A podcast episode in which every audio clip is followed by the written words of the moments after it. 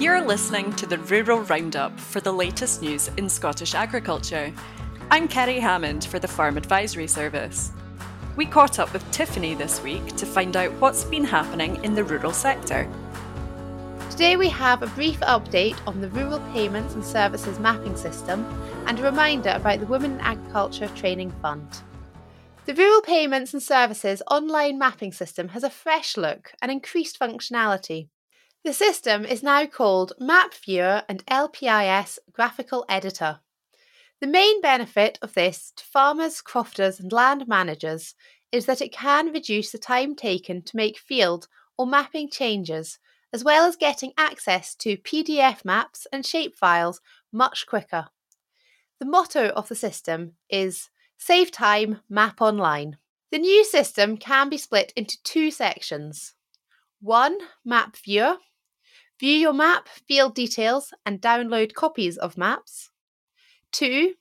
LPIS Graphical Editor, an online land maintenance form to complete various functions that previously needed to be actioned via a paper form. If you're yet to take a look at or use the Map Viewer or LPIS Graphical Editor, the most useful functions to start with will be on the Map Viewer, downloading a PDF copy of your map accompanied by a list of field counters and corresponding field identifiers. The search function to find the land parcel identifiers for seasonal or rented fields that do not sit under your location code. And the ability to see the BPS ineligible areas highlighted on a map. On the LPIS graphical editor, Simple changes like splitting or merging a field can be completed much more easily and quickly. For field mergers, you simply click on the field you would like to merge without needing to write out both field identifiers on the paper form. Preparing an EFA map to upload with your single application form can also be completed using the LPIS graphical editor. Turnaround of field changes is much quicker the target turnaround for most changes is five working days, but for simple changes that do not require accompanying paperwork, the turnaround can be almost immediate. A full list of the functionality that exists within the system can be found within the LPIS guidance documents on the Rural Payments and Services website. Or see the show notes for an article with some top tips and tricks from the Farm Advisory Service. The Scottish Government has a £100,000 per year funding package for three years for the Women in Agriculture Training Fund to support the personal development of women, providing them with additional skills to progress their careers and employment opportunities in Scottish agriculture beyond their current role. Courses eligible for funding can include business skills, environmental and sustainability, health and safety, plants and animals, vehicles, machinery, and equipment. 100% funding is available for training up to the value of £500 per course. Courses with higher training fees will be considered on a case per case basis. This training fund is for women and girls resident and working in Scotland who are keen to join the industry or are on a full or part time agriculture course. See the link in the show notes below for more information. Thank you for listening. See you again in a fortnight. We popped into Turriff and Down to Ayr to catch up with George Chalmers and Robert Ramsay to find out their thoughts on the start of the harvest. Well, the combines are rolling. It's always an exciting time of the year at the start of the harvest, isn't it? Yeah, no, it's all go here as well. Um, down here, it all kind of clashes with silage and everything. It all kind of merges into one. So when the sun's out in the west, uh, everything's rolling, not just the combines, but certainly it's uh, countryside's buzzing at the moment. Yeah, yeah, it's a time of the year when even the coolest, calmest farmer just seems to completely become completely different. And whenever the sun's shining, has to be out in the combine. Yeah, um, has to be on the go. Yeah, yeah, it's important for a lot of things. Um, I think I think a lot. It's, it's a, a, big sigh of relief as well. You're harvesting that crop um, it, it, it just brings the brings the year to conclusion. And particularly this year when it's it's a it's fairly unique year and the cost structure of the whole the whole industry is all over the shop, and the, the the risk that these guys have taken this year is bigger than they've ever ever taken before. And thankfully, forecast looks pretty reasonable. Crops look fairly good so far. The you know yields we're getting down here are pretty good. We're just into winter barley, but uh, crops are good. Folk are pretty happy or happy or relieved. Relieved. I'm not sure what one's the right word. Yeah, I mean, I think the last few years, thankfully, have been quite decent harvests, and, and with the price of diesel, we don't want a bad harvest this year. I, I can remember back to 1985 and 1987, and, and certainly up the year, they, they were absolutely horrendous harvests. We don't have too many of them, but the combines are so much bigger nowadays. Do you find that causes a problem for your guys who are looking more for straw? Yeah, so I'm just going to pick up on uh, 85. I was born in 1988, and I feel like I remember 1985 really well with the impact it had on people and the, you know, it, it's ingrained in our memories. Years that were worse than that were probably 2012 and 2017 down here, but because we've big, bigger kit, we can get so much more done in a day. So we got through it. The size of machines certainly is a problem, particularly if you got a catchy harvest. The last few years we've had a really good run. It's, it's been no bother, but the the weight of these machines now is pretty colossal. And, and for west coast soils, you know, you know, heavier farms, it can be a bit of a challenge, ground conditions wise. And certainly, as you see, a big swath of straw. If you you guys, there's still a lot of smaller headers, big combines, but smaller headers down here. Mostly, you know, partly because of ground conditions and, and also partly because of swath of straw. Um, you know, if you've got 30 foot of straw into one swath, it takes a bit of drying when it gets two or three days rain. Yeah, I was I was speaking to a client this week, and uh, he's trying to trade his combine. He's, he ended up with a 24 foot cutting bar. He would desperately like to go to a, a newer 20 foot cutting bar, and he's very hard to find because uh, most of the combines coming out now are great big 25, 30 feet and above. Um, so that that for the livestock guys or people who need straw, it, it is a slight problem going forward.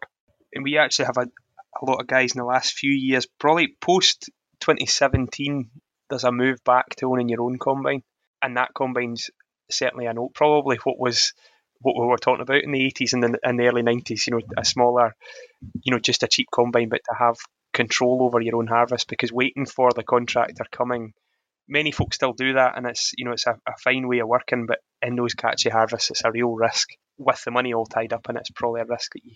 Yeah, you think back to that bad harvest in the in the eighties, and you know a lot of folk, twelve feet, thirteen feet was your cutting bar. Um, fifteen feet was probably the biggest, and uh, anybody going for twenty feet, that was there was no need for that. That was that was that was just you know, being Bigsy. But now it's it's completely different. It's it's all about getting across the area as, as quick as possible. It's uh, and and the money as well.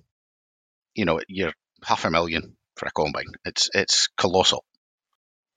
It's, it's wild. You know, it really is. It's a, a fixed cost disaster. But but then what do you do? We've got a we've got a country to feed. We've got a world to feed, and you know that largely is driven by combines and and large bits of kit like that. Um, what about straw, George? You're in the straw part of the world. We're in the part of the world that consumes the straw. Are people looking like baling straw this year? Is it is it likely we're going to see more chopped straw? I don't think so. Although the price of P and K has gone through the roof. You know, fertilizer was expe- it's been expensive now for a year, but the P and K has caught up with the nitrogen. In fact, probably more so. When you do the sums, actually you're and you're getting a decent price for your straw, you're actually still better baling the straw and then applying the fertilizer the following year again. But not everybody thinks like that, and they, and they look at the straw, it gives a wee bit of organic matter back as well. Probably better if you're thinking about doing that, you're actually better baling it and then doing a muck for straw deal. I think that would that would be probably more sensible. You're getting back your P and K that way. We're actually having a lot, you know, a good number of queries here that are you know people who used to grow barley who don't grow barley who mm-hmm. are thinking about going back to growing barley just have a bit more control and and almost spread the risk in their own you know a specialist beef enterprise specialist dairy you know maybe spreads the risk yeah. a wee bit if you can yeah. can grow some more of your own so it's interesting to see the thing change and there's no doubt going forward you know wh- where we'll be in 10 years time won't be like it is just now and it won't be like it was 10 years ago it's going to be different No, no, um, and you and you look across in Ireland, and, and they've even got uh, payments for incorporating straw, and uh, that's not something you could do over in this country. I don't think. I mean, last year, uh, going into last harvest, pretty much all the straw up in this corner was was clawed up. Um, it was going down to power stations down in England. There is a demand for straw. There's no doubt about that in this country. Yeah, the, the sad thing with the straw for you know straw into power stations thing is it's really just ticks a green box. It doesn't actually change anything. It doesn't, you know, it's a renewable. We're, you know, we're, what, what a great opportunity to burn P and K, lose it to the system. you know, how how much are we saving the planet doing that? Yeah, yeah, yeah, and and and uh, how much diesel is it using getting it down into the middle of England as well?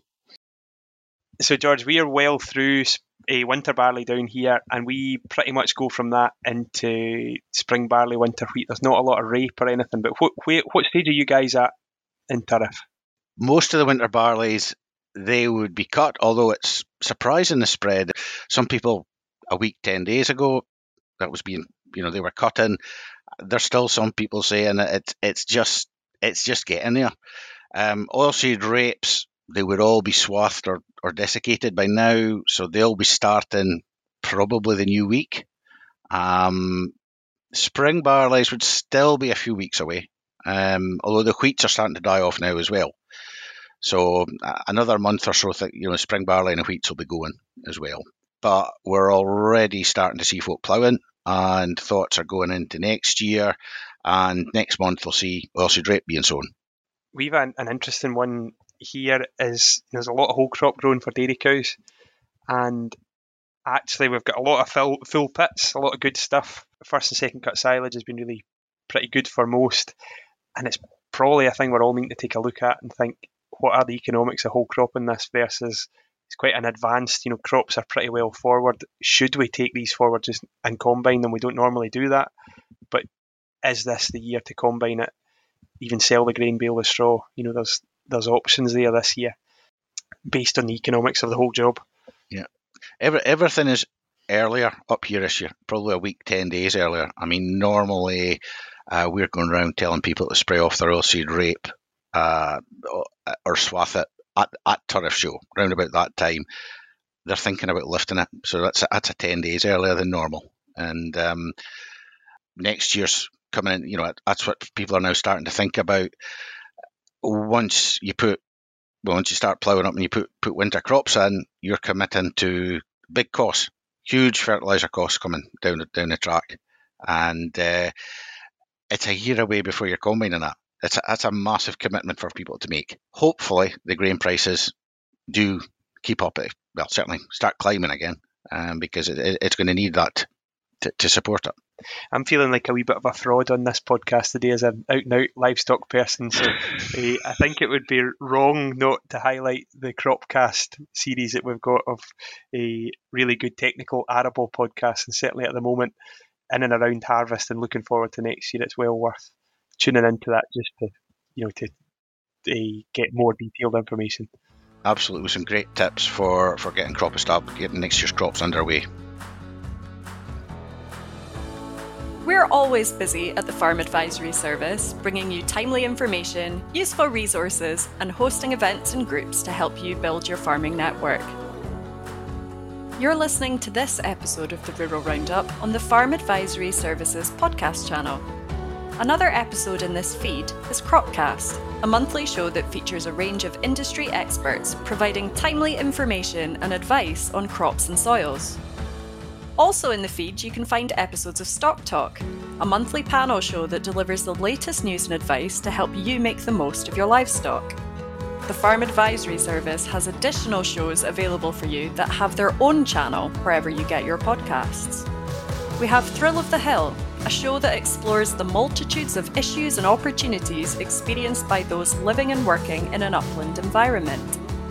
This show, hosted by Alec Perry, aims to showcase good practice build resilience, and reconcile priorities for sustainable rural communities. You can find a link to Thrill of the Hill in the show notes, or you can just search for Thrill of the Hill wherever you get your podcasts. We also have a show called Crofting Matters. It's our dedicated crofting podcast that covers a wide range of topics and provides great advice and tips for crofters. Hosted by Siobhan McDonald, we have two episodes of this show out now. One is on bull management, and we've got another on grazing management. We'll be releasing new episodes every month, and we'll explore topics such as breeding and selling stock, peat management, and croft assignations. Our third independent show is called Agriculture. Farming is a way of life, and it's as much about the people as it is about the land, crops, and livestock. In this agriculture podcast series, Mary Jane Laurie speaks to a range of inspirational people from the farming community. Join us in conversation over six episodes to find out about what drives our guests, where they get their inspiration, and what they love about agriculture. Our premiere episode with Pete Eccles is available now. Give it a listen and subscribe to the channel to make sure you don't miss our next episode with Chris Dyer from Garth Croft later this month. You can find links to all of these shows in the show notes. This week, I met Brady Stevens, a food and enterprise consultant at SAC Consulting. Brady, what's on your desk? on my desk the type the type of work that I try to do is long-term landscape level planning. I'm interested in in the big question: what do our landscapes need to look like uh, for us to feed the 10 billion? Have opportunities to connect with nature and give coming generations a chance to enjoy some of the things that should come with being citizens of the earth yeah, so those are those are some of the big questions, and, and I try to work on projects that allow me to tackle some corner of those big questions. In terms of what's actually on my desk and what those projects look like at the moment, I'm contributing to a net zero plan for a Scottish agricultural sector. Something that's on my desk at the moment is I'm contributing to a net zero plan for a Scottish agricultural sector looking into how their practices may need to change uh, and what they will need to invest in to end their contribution to climate change. I decided to work in the rural sector uh, because I see that land and the rural sector, I see it as obviously the most important place uh, to work on these big questions about climate and nature.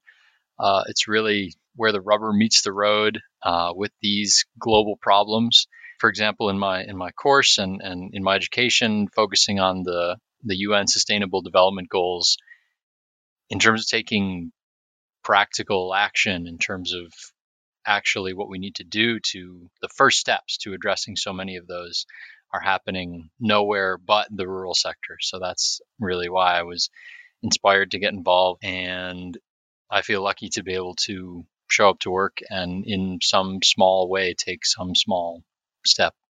I like to say that I did grow up in the rural sector. My uh, my uncle runs a 2,000 cow dairy farm in Attica, New York, upstate New York, near Buffalo. And I was growing up uh, across the street. I would spend a lot of time out there as much as I could. We had you know, a small flock of sheep uh, and chickens, and learned a lot of just practical life lessons from from the time I spent out there. We were lucky to have a lot of arable fields around also in that part of the world, uh, deep glacial soils.